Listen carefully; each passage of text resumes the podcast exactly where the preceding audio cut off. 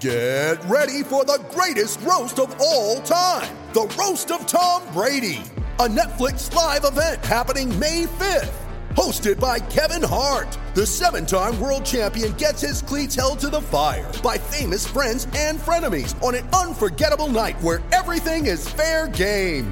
Tune in on May fifth at five p.m. Pacific time for The Roast of Tom Brady. Live only on Netflix. You ready? Showtime. On May third, summer starts with The Fall Guy. Let's do it later. Let's drink a spicy margarita. Make some bad decisions. Yes! Audiences are falling in love with the most entertaining film of the year. Fall Guy. Fall Guy. Fall Guy. That's what the poster said. See Ryan Gosling and Emily Blunt in the movie critics say exists to make you happy. Trying to make it out? Nope. Because I don't either. It's not what I'm into right now. What are you into? Talking. Yeah. The Fall Guy. Only in theaters May third. Rated P G thirteen. With threats to our nation waiting around every corner, adaptability is more important than ever. When conditions change without notice, quick strategic thinking is crucial, and with obstacles consistently impending, determination is essential in overcoming them. It's this willingness, decisiveness, and resilience that sets Marines apart. With our fighting spirit, we don't just fight battles, we win them. Marines are the constant our nation counts on to fight the unknown, and through adaptable problem solving, we do just that. Learn more at marines dot com.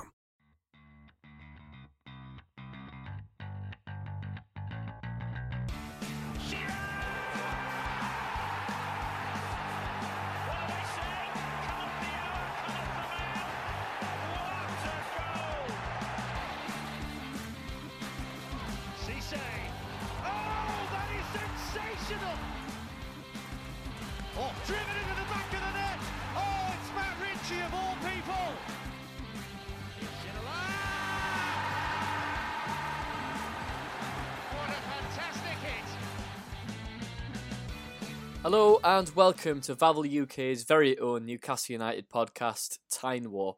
Need I say anything about the last time Newcastle United kicked the football? The club that seemed to lurch from one disaster to another dipped their toe into life into the second tier once again next season in a three nil defeat away to relegation rivals Brighton in a performance that can only be described as disgusting and totally unacceptable. Our players showed no fight and looked as disjointed as a fan base that are now desperate for change. Local media and former players, just to name a few, have called for Steve Bruce to leave the club after the defeat on the South Coast meant it was just two wins in twenty for United. Yet, there is no chance of immediate change over this current international break, as it was revealed in the wake of the defeat at Brighton that Bruce has retained the full support of Mike Ashley, a man that looks to be blissfully unaware that the club he still owns is in dire straits and only heading in one direction. I'm your host, Harry Roy, and today I'm joined once again by my N U F C Vavel office writers, Dan Wright and Alex Wood. So, lads, how would we go about dissecting what we've seen against Brighton?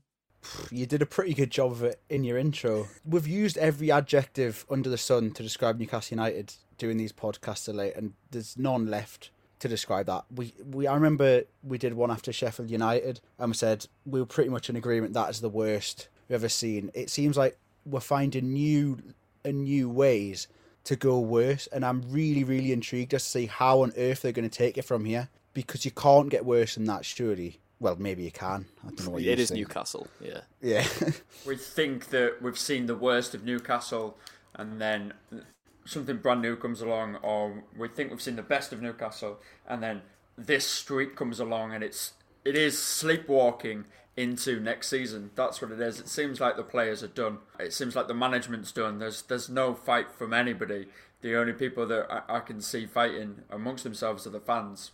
Yeah, it's it's horrible to see, isn't it? Because outside the ground, once again on, on Saturday, the, the War Flags, who, who do a fantastic job, and I think demonstrating how the fan base feels, were very, very strong with their opinion on Steve Bruce, and a, a few banners once again out, outside the ground. But obviously the topic of Bruce, it's it's been the, the he's been the name on the tip of everyone's tongue for the past, you know, since the start of this week, really. And it's not just Newcastle fans who have been saying this for the best part of eighteen months, that Bruce isn't the right man to lead the club forward, and we've kind of been lambasted as fans, like we always are, by the by the, the media and, you know, the national pundits who, you you know, they're going the likes of, of TalkSport and stuff, but I think they've now kind of realised. I know Jeff Stellan put a tweet out, didn't he, just saying, Newcastle mm-hmm. fans, I now understand what you're talking about, because it just wasn't good enough out there on Saturday, and you expect the minimum from your players if, you know, it's the biggest game of the season. Brighton were, were well up for it. I thought they were very good, but Newcastle didn't turn up, and, and Kieran Clarke, even in his, his post-match interview, he turned around and said, we, we didn't fancy it.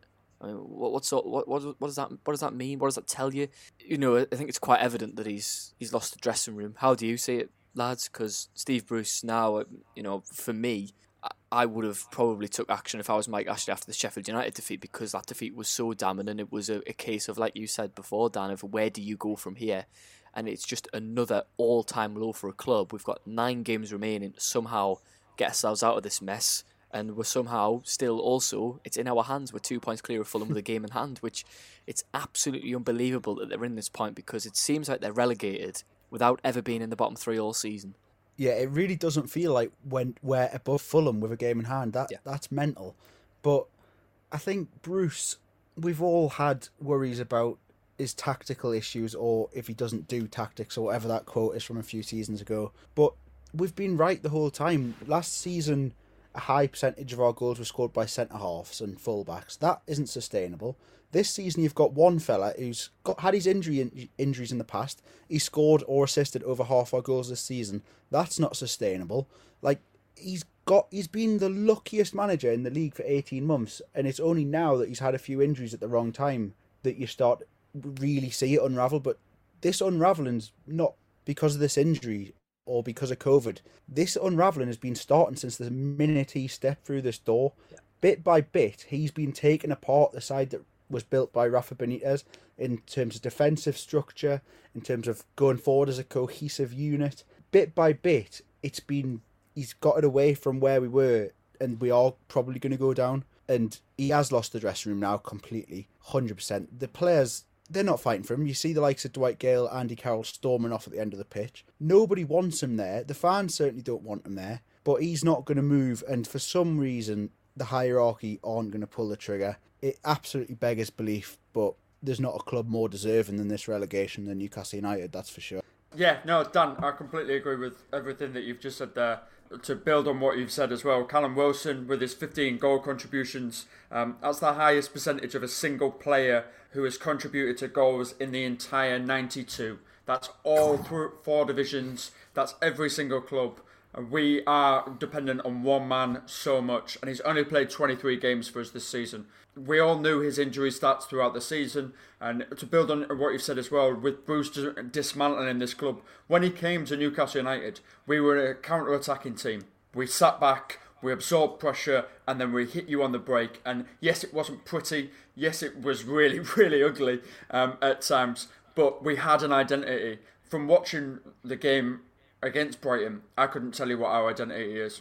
Just touching on, on, on Bruce really, and I, I'm going to give him credit for last season, because I, you know, I think everyone wrote him off when we came in. I know bookmakers paid out on us getting relegated, but I think Aston Villa fans have, have been quite vocal for, for a fan base that don't get on really with Newcastle fans. They've, you know, let us know very much what they also think of Steve Bruce, and they said, you know, the second season you have with him is is some is somewhat poor, but it's just unbelievable. Once again, that, that stat with with Callum Wilson, it's uh, you know, when you're relying on one player so much, it's, you know, it's never going to work out, because we always knew he was going to get injured. It was just at what point. We knew this is why certain clubs, the likes of Spurs, didn't pull the trigger on signing him in the summer, because he has this hamstring injury, and if it just seems the slightest little twinge and he's out for six weeks. I was at the Southampton game, and I was, you know, live tweeting, and he went down. I was like, oh no, he's down. He got straight back up. I was like, oh great, he's back mm-hmm. on his feet, and then that's that's we've seen him for six to eight weeks. So it shows that, that that weakness there, and when you're relying on a man that's scored so many goals and assisted so many goals, to lose him out your side, of course it's going to be damaging, but you've also got to put aim on the other players as well to stand up and and, and, and you know, stake their claim to get in this side. We haven't seen that from any of them. I feel like I'm just rambling on here, but the the, the tactics as well. Graeme Jones was appointed. Uh, it almost seems like that was Mike Ashley's move, wasn't it? Instead of sacking a manager, it was like, you know, I'm going to bring in this coach to help Steve Bruce out, and it seems that that's even ran a bit dry as well with the formation. But to not start a striker away to Brighton, how are you expecting to score a goal? Uh, did they have a shot? I don't think we had a shot on target all night, did we? You no. can't expect to score goals without a registered striker up front. You've got Andy Carroll and Dwight Gill on the bench, albeit not the greatest of options, but they'll certainly give their defenders something to worry about. And, and Brighton, as a side aren't the best defensively. You know, I'm sure you boys will have watched the Crystal Palace game where they dominated the match and got sucker punched right at the very end. They're not a good side. They can't defend very well, and we've put Ryan Fraser, a winger who's been unfit all season up front, and Miguel Almiron, who's come back, been rushed back from a knee injury. You could tell he wasn't fit, and started him as a centre-forward when we all know he's an attacking midfielder.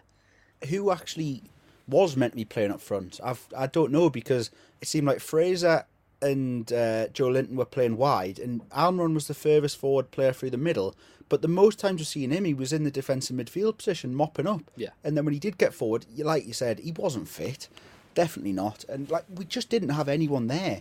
He, Andy Carroll might be useless, but if you stick him there, he's a presence. If you stick Dwight Gayle there, which I want to happen, you might actually get something. But it's a good point you make about formation as well before, because the whole formation, I feel, and why it worked so well was because it was built around Callum Wilson also, yeah. almost. You take him out and you try and do the same thing with in players that just aren't as good, and it shouldn't come as a surprise to Steve Bruce or Graeme Jones or whoever is thinking it up that it's just not going to work. It's inept, it's naive, it's just so poor. And we knew that this this was a, a possibility when Jones was appointed. Throughout his managerial career and his coaching career, he's he's had these really wacky ideas that one maybe pull off out of a thousand, but when that one does pull off, it's still a really strange idea. It's not entirely the most cohesive one that anybody ever really um, listens to, but again, there's a lot of um, really amazing statistics that, that we can throw out, um, and that we can say about Newcastle and the performance. Obviously, Brighton, um, as Harry said, they aren't a good side, but um, since they've been really struggling and down in the down in the muck, they've had something like forty-two shots on target and only scored four goals before they managed to absolutely thunderstruck Newcastle for three. So, in terms of goals as well, fifteen teams in the Premier League have scored more goals than Newcastle United, um, which is just incredible. Um, obviously, you've got Um, Wolves and that that uh, are down at the bottom, but they lost their main striker through uh, a torrential head injury this earlier on in the season. So yeah, it, it is really damning.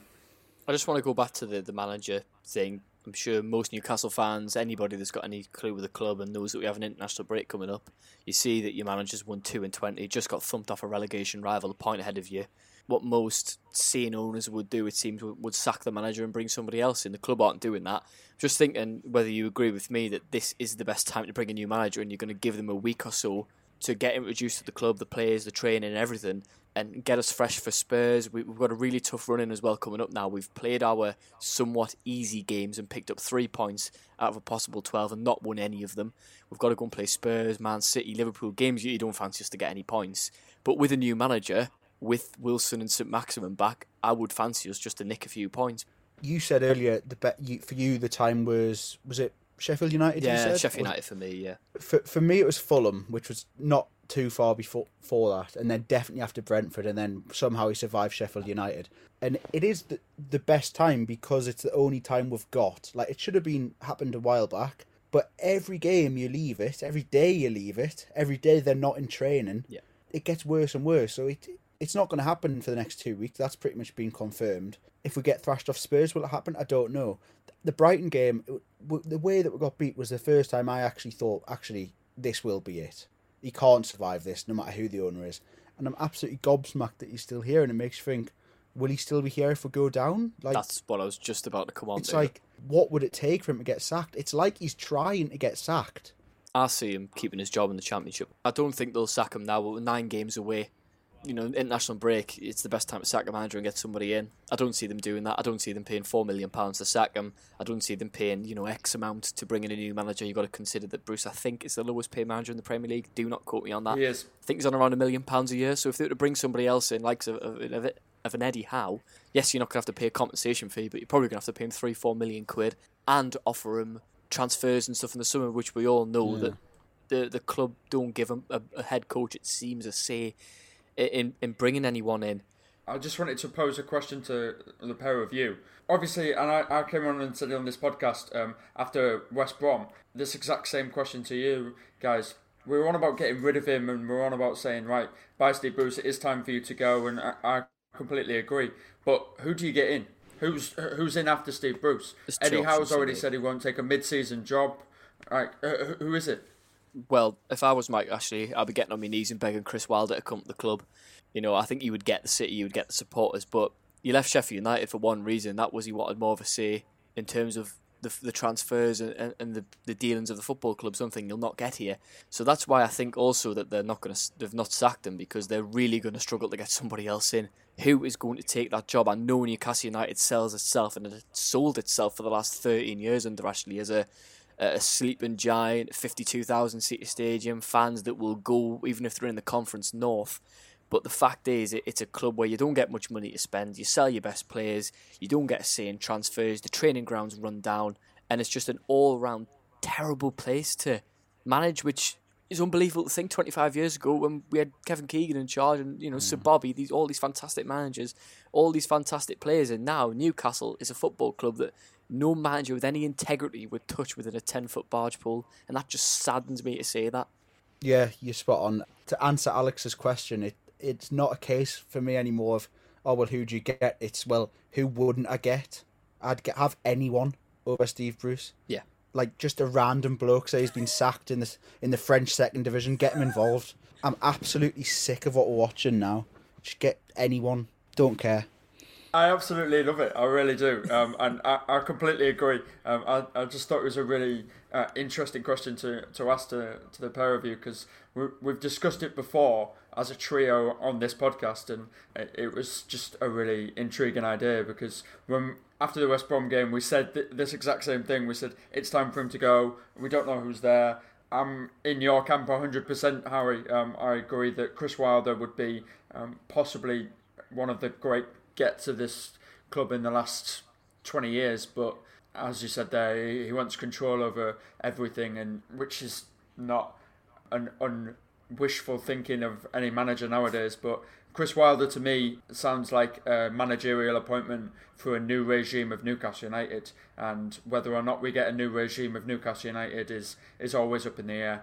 That's correct. And another thing, I know the conspiracy theorists are never too far away with Newcastle United, but is there not some part of you boys as well that kind of agree that they're trying to get themselves relegated so they can win this owners and directors test in the Championship? Because, well, you know, we know that the E F L owners and directors test may as well be... Have you seen that meme where the uh, the security guard outside the stadium yeah, just, like, yeah, yeah. pats them down? I think it's a bit like that. So maybe they're, they're, they're trying to do something like that, but it's an almighty gamble, and we know Mike actually likes a bet, but to gamble with a football club like this is, is, is unbelievable, isn't it? I do enjoy the, the conspiracy idea that they're going to walk the E F L test, but the, this season isn't anything different, and it's the only season there's been a potential Saudi takeover. Mm-hmm. You know, what was the excuse last time and the time before, and on when we didn't when we backed Rafa with Joselu and gave him Christianatsu instead of half decent players? Like, this ta- takeover must have been on for a long time. Well, um, didn't it start when Rafa was in charge? Was it twenty? twenty eighteen, twenty seventeen, when Staveley was first interested in the club, and was the whole bid was built around Rafa. Yeah. And it's just, oh, I tell you, it's another awful thing as well. The fact that he's just sat at home with his dogs watching this all unfold, when you all know, yeah. and everyone knows he wants to be in that dugout helping us out, but the man's got integrity, and I respect him for that, and respect him not for coming back. As much as, you know, it pains me to not have Rafa as yeah. manager of this football club. I just hope that one day that we, you know, we've the club's been bought, he's back as manager, and we can all ride off into the sunset. But Newcastle, never too far away from a disaster. And we've had another disaster. Uh, something that's kind of gone under the radar was Isaac Hayden's knee injury, which has subsequently ruled him out for the rest of the season. The good news, if there is anything out of this, is he doesn't need surgery, so it doesn't look like we're going to lose him for, you know, the eight and nine months that you would worry about, you know, the likes of an A C L injury. Totally unintentional from Yves Bissouma, a real slice of bad luck. I thought Bissouma, by the way, was, was brilliant on Saturday. It was something that we're certainly missing in the midfield. But obviously, for Newcastle, it means that we've lost another key player heading into our final run of games. And how crucial is it losing him? And who would you choose to replace him? Because it's just safe to say that there isn't, you know, there's not really anyone you can go, oh, I'd love him to, to come at the side. Yeah, it was a devastating blow to one of our most important players. And what really terrifies me is that Steve Bruce's answer was to bring on Jeff Hendrick, who must be the complete polar opposite in terms of energy and dedication to the club. And I just think, it's a point I've been thinking a while, like when Matty Longstaff came in near the Christmas time, he never let the club down. He always gave his best. But then You've got Jeff Hendrick playing the odd game, and the, you've got a stupid red card against Southampton that on nine times out of ten probably would have cost us three points. So he, you've got a, a young lad who's fighting for the for his club, his local club, and he's never let the club down. And then you've got Jeff Hendrick who's come in and he's he's been shocking all season, and he got a daft red card in a crucial game. And you think, why is he picking Jeff Hendrick? I'd have either Longstaff ahead of him, but for me, the one to replace him should be Matty. Yeah, I think he's got more energy, more drive. He's more box to box. He's he could actually be a more attacking option than Hayden. Hayden is the player for Newcastle United and has been the player for Newcastle United this season. When he's played in that midfield, it's worked. He is part of the spine of this club and is one of our best players. Looking back on like two, three years ago, I never thought that that sentence would utter out of my mouth, but it definitely has done. And I agree with Dan. I think it is time for the Longstaff brothers to really step up and prove their might. There must be something going on in the background. Um, either Jeff Hendrick is the best trainer in the Premier League, or Matty Longstaff's the worst. I, I, I don't understand it, because it's not fitness, because he's playing for every under twenty-threes game. It's not attitude, because he's he's obviously re-signed the contract and committed to the club. So is it a personal beef or is it something else? I I, I couldn't tell you. Well, wasn't he injured, Matty Longstaff? He's caught with an injury, but he's been out for an awful long time. And considering around the Christmas time, I thought he was excellent against Man City and Liverpool. Mm-hmm. Played them games back to back, and then after that, we've we've not really seen him. But another thing I want to touch on about is the position that Isaac Hayden was, was playing. I think it's for the last few games, it's almost like he was a left midfielder in this like four four two narrow formation. So it's not like he's a holding central defensive mid anymore, which we you know we expect Hayden to play. He's almost been like a bit of a winger, and he's kind of like the, the pathway almost from us, you know, transitioning from defence to attack. And I think if you're going to lose Hayden, you'd probably lose him when he's in that position. And I agree with you boys. Matty Longstaff for me comes in there. I think he would do all right, because he's a battler, and you know he's he's not the biggest of lads, but he's a grafter, and he you know he's physical. He gets himself about, and that would be the choice for me. But I think another thing that is a total miracle is that Newcastle aren't in the bottom three. I know we've touched on this before. Of somehow they're two points clear of Fulham with a game in hand. I think the, the game in hand is Man City, but the point still is that they they they're somehow seventeenth in the Premier League and have not been in the bottom three all season, if I'm if I'm not too correct. But what I want to ask, lads, is where do we think the points are going to come from? Because I'm looking at our next run of games. We've got Spurs at home, write that game off. Burnley away, maybe a point at best. This is all under the proviso that Steve Bruce remains manager until the end of the season, by the way. West Ham at home. We always do well against West Ham, regardless of how well they're doing this season. I could see us sneaking a point out of that. Liverpool away, defeat. Arsenal at home, defeat. Leicester away, defeat. Man City, you're going to lose like ten of them regardless. And then Sheffield United and Fulham, I dare not predict them two games. I, I just don't want to.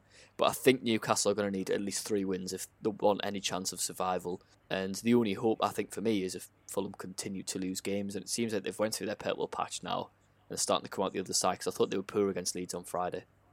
Yeah, I don't want to sound over-dramatic, but if Steve Bruce is the manager, I generally can't see us getting another point from those really? games that we've just listed. But I just don't see it. The performances just aren't there. Now, maybe that's been a bit unfair, because we'll have the the front three back for a fair few of them, so you never know.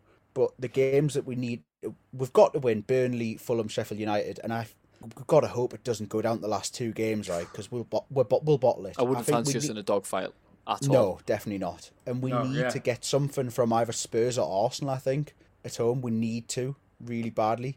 They're games which most teams in the division play Spurs and Arsenal at home at the minute. They're probably thinking, you know what, we've got half a chance here. Not for us. And I think, we no, because we'll give them too much respect. But I think those two games, we need to look at them and get something off, and we need to beat Burnley. I just don't think it's going to happen. No, I completely agree with Dan. I don't think we'll get another point this season. Um, I, I can't see it. I, all the rest of the, the teams that we've got to play, aside from Burnley and obviously Sheffield United when we play them, will have something to fight for. You look at Spurs, they're trying to get into that top six. West Ham, they're, they're trying to keep their European hopes alive. Liverpool, obviously trying to secure a top six place or the seventh spot. Arsenal, exactly the same. Leicester trying to get into the Champions League. City probably will have won the title there, but trying to keep it uh, going as well. And then obviously, as I say, Sheffield United will already be, be down at that point. And last game of the season, Fulham, they'll be fighting for their lives, if not already safe. I'm just looking at Fulham's fixtures just off the off chance here, and they've got Aston Villa away. Grealish should be back for that. Hopefully, you know, Villa can win that game. Then it's Wolves at home. I would fancy them to win that, Fulham. Yeah. Uh, then they've got Arsenal and Chelsea. I think Arsenal away. You know, you'd fancy yourself. You never know which Arsenal are going to turn up. Chelsea, mm-hmm. I don't see them winning. Burnley at home. I think Burnley are going to be safe by then, so Fulham should win that. Then they've got Southampton away, another side that are going to be safe, not on the holidays, not playing for anything. They'll win that. And then they've got Man United away. They're not us on the final day, so I can see Fulham possibly getting four or five wins. I think it's going to be very, very tough for Newcastle to survive. And if our predictions are correct, Newcastle will be relegated to the Championship for the third time in the Mike Ashley era. But what I do want to touch on is relegation, and if it is to happen, which players are are going to stay? You know, a, a lot of people are going, oh, there's going to be a fire sale, we're going to lose Miggy, we're going to lose Callum Wilson, we're going to lose all these players.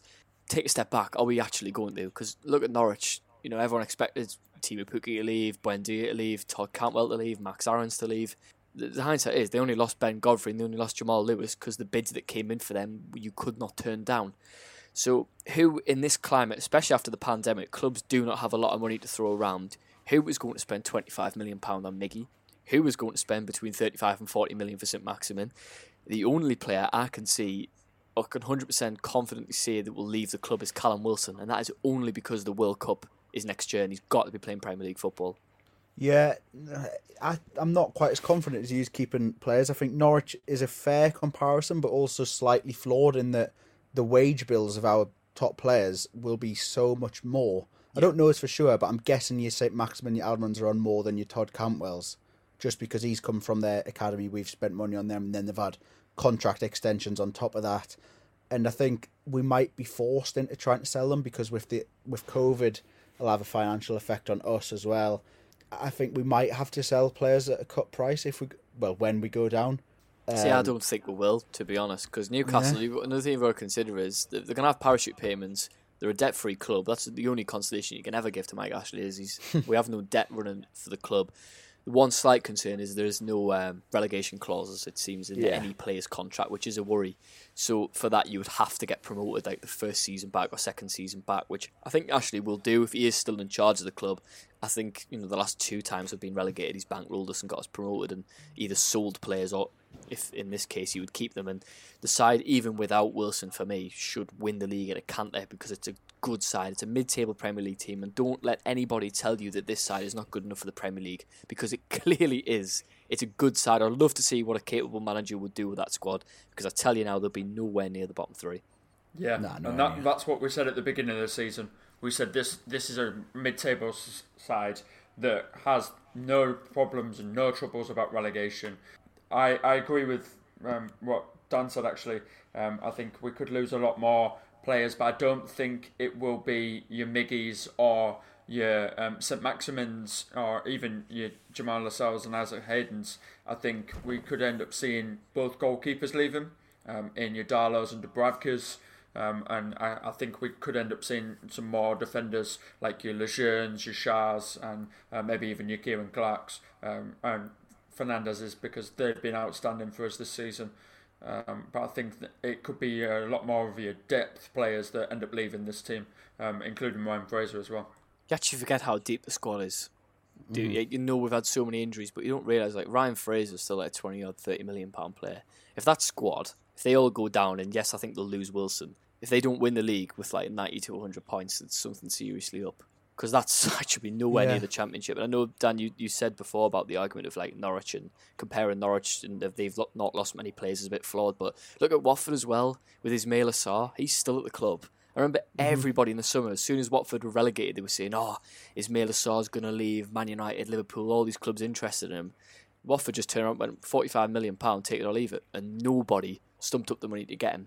And it could just be the same for us unless there's release clauses in contracts. I'd suggest there's one in St Maximin's because he signed that new six-year deal.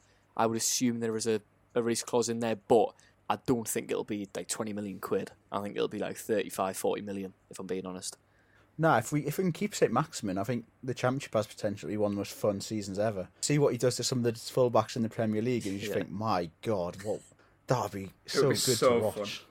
Well, I think that's a, a great way to wrap up the podcast. We've somehow ended on a positive and probably one of the worst weeks and one of the worst times to ever support Newcastle United. But this has been Time Warp, brought to you by Valve U K. Make sure you do check out our website for our comprehensive coverage of Newcastle United, as well as the Premier League, the E F L, the Women's Super League, and of course the Champions League. From us three lads, thank you very much for listening, and we'll catch you all next time. Sports Social Podcast Network. With the Lucky Land Slots, you can get lucky just about anywhere. This is your captain speaking. Uh, we've got clear runway and the weather's fine, but we're just going to circle up here a while and uh, get lucky. No, no, nothing like that. It's just these cash prizes add up quick. So I suggest you sit back, keep your tray table upright, and start getting lucky. Play for free at Lucky Land Slots dot com. Are you feeling lucky? No purchase necessary. Void where prohibited by law. eighteen plus terms and conditions apply. See website for details.